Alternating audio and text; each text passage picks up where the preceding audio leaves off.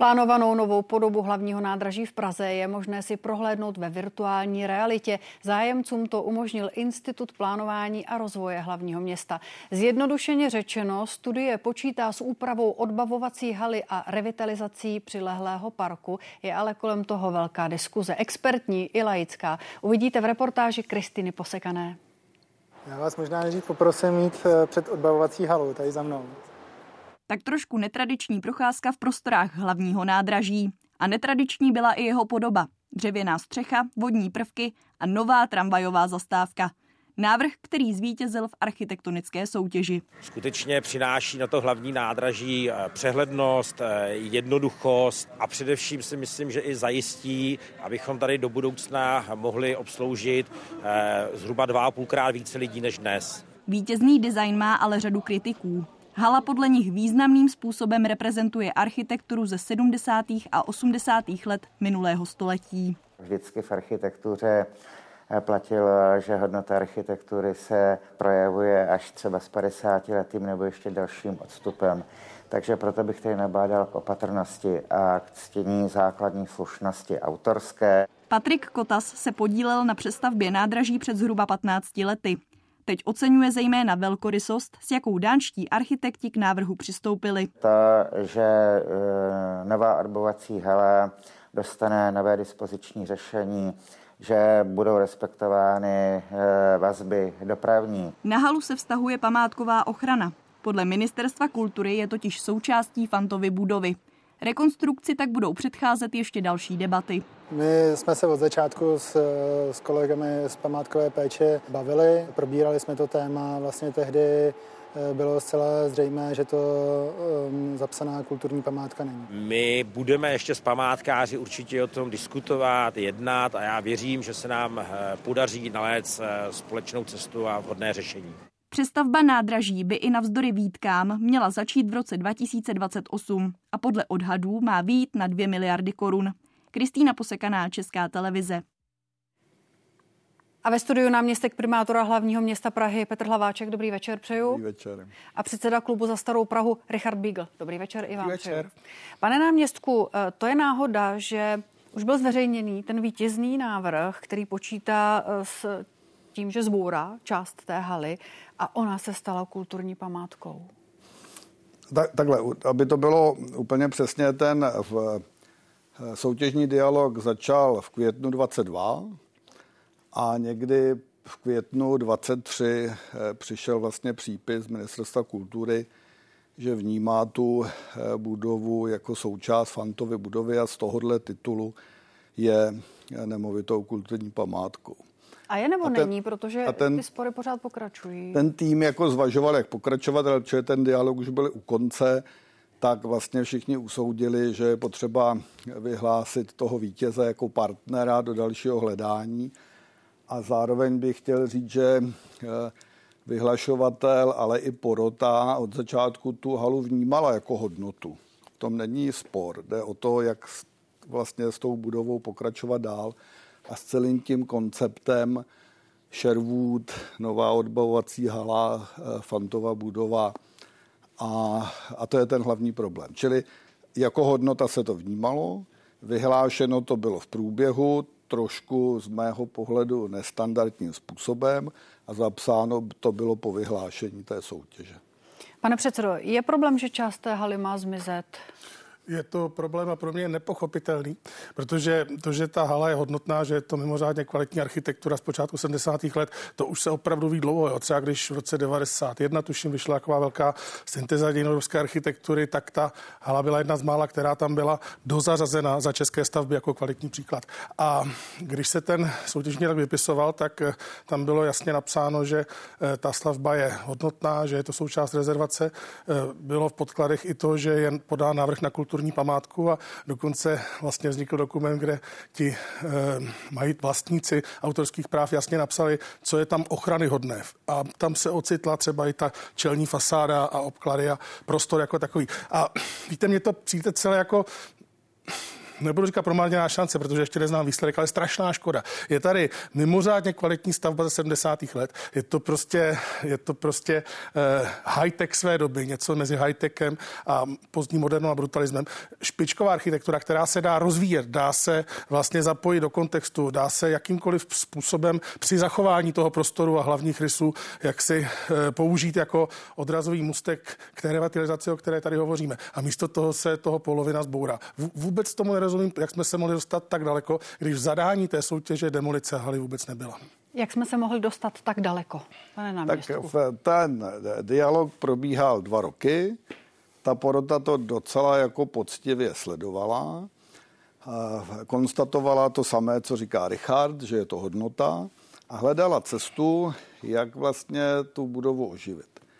To téma eh, vlastně u těch modernistických budov se hodně jako zjednodušuje na to, jestli je úplně zachovat nebo zbourat.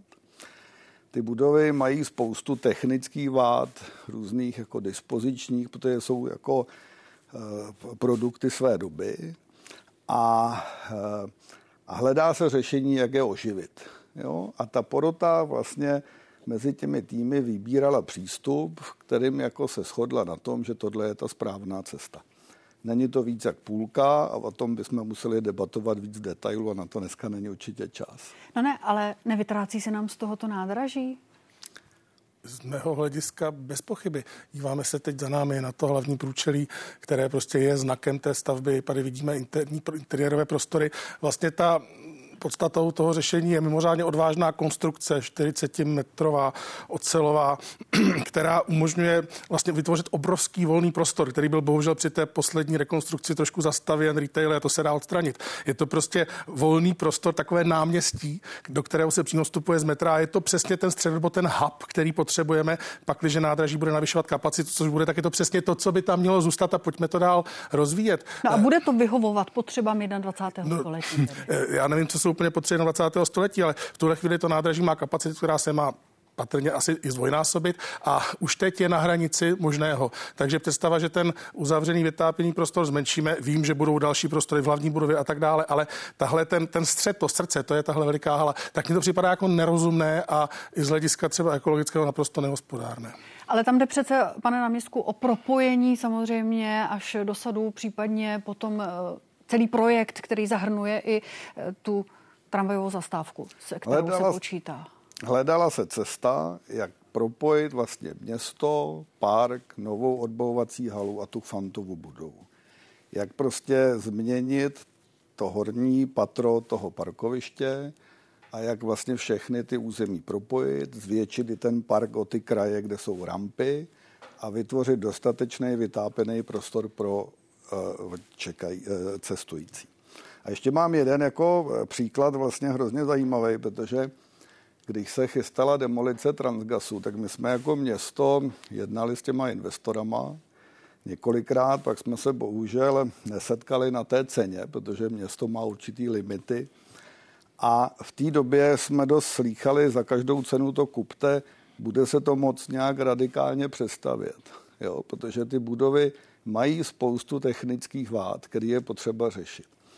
A dneska jsem vlastně v té diskuzi pochopil, že to vlastně takhle myšlený není. Jo. Že to je pořád vlastně jako buď úplně zachovat, anebo jako zmár. A já se pořád jako architekt, jako politik s tím nemůžu smířit, že není ta cesta to jako oživit, dát to jako tomu nový život. A tento projekt, tedy podle vás, ten prostor oživuje. Ta dřevěná konstrukce, to je vlastně to, eh, o čem se nejvíc lidé hádají a baví i na sociálních sítích. Někomu to přijde vyloženě třeba nečeské, příliš dominantní.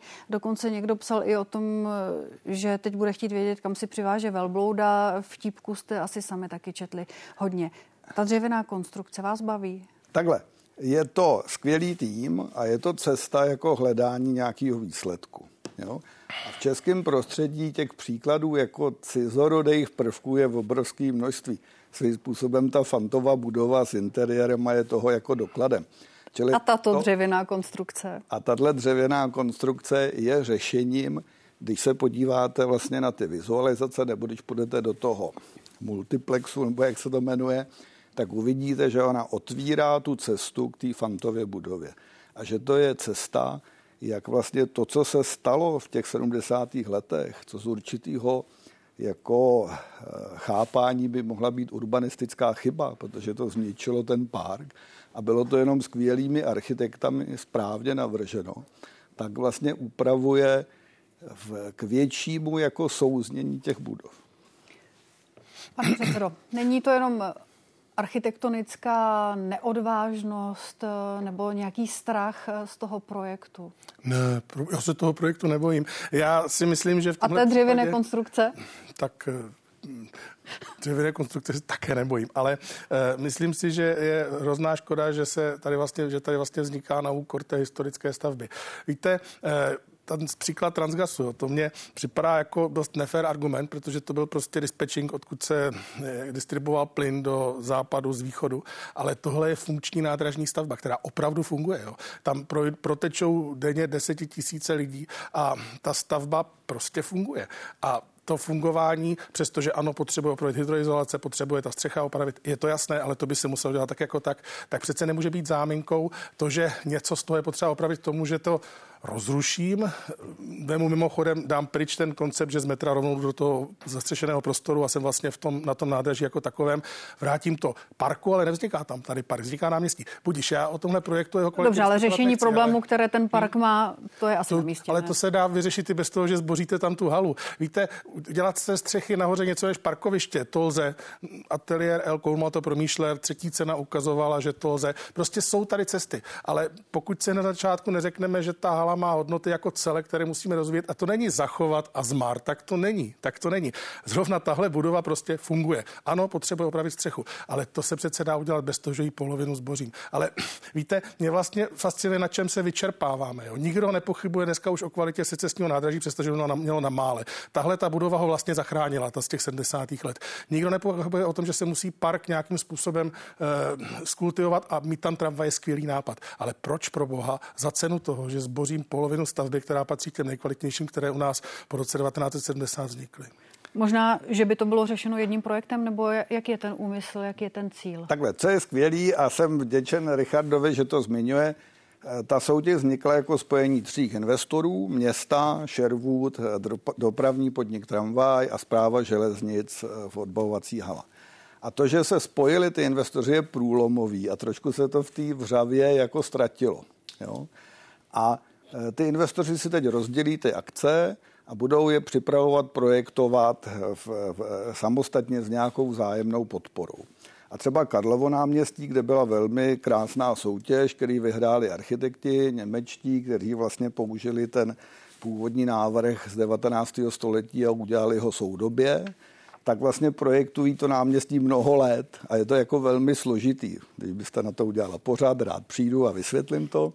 Čili tady se každá ta věc bude projektovat nějakou dobu. Nejrychlejší podle mě bude ta tramvaj, ale i na tu tramvaj jsou dizentní názory, protože i já bych ji rád měl v opletalce, kde to nejde kvůli hluku, anebo na magistrále, kde to nejde z dalších různých důvodů. A tohle je řešení, který se hledalo asi čtyři roky.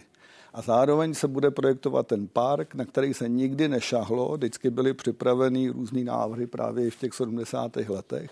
A on je skutečně reziduem toho původního velkého parku, který byl před tou fantovou budovou. A paralelně se bude hledat řešení pro tuhle tu halu, která vlastně na této vizualizaci nejvíc ukazuje to propojení mezi tím novým zastřešeným náměstím a tou historickou budovou. Takže debaty budou pokračovat, pánové, určitě i u nás ve studiu. Petr Hlaváček, Richard Beagle, děkuji, že jste přišli. Jdeme. Hezký večer. Těšíme se příště. Naschledanou. Naschledanou.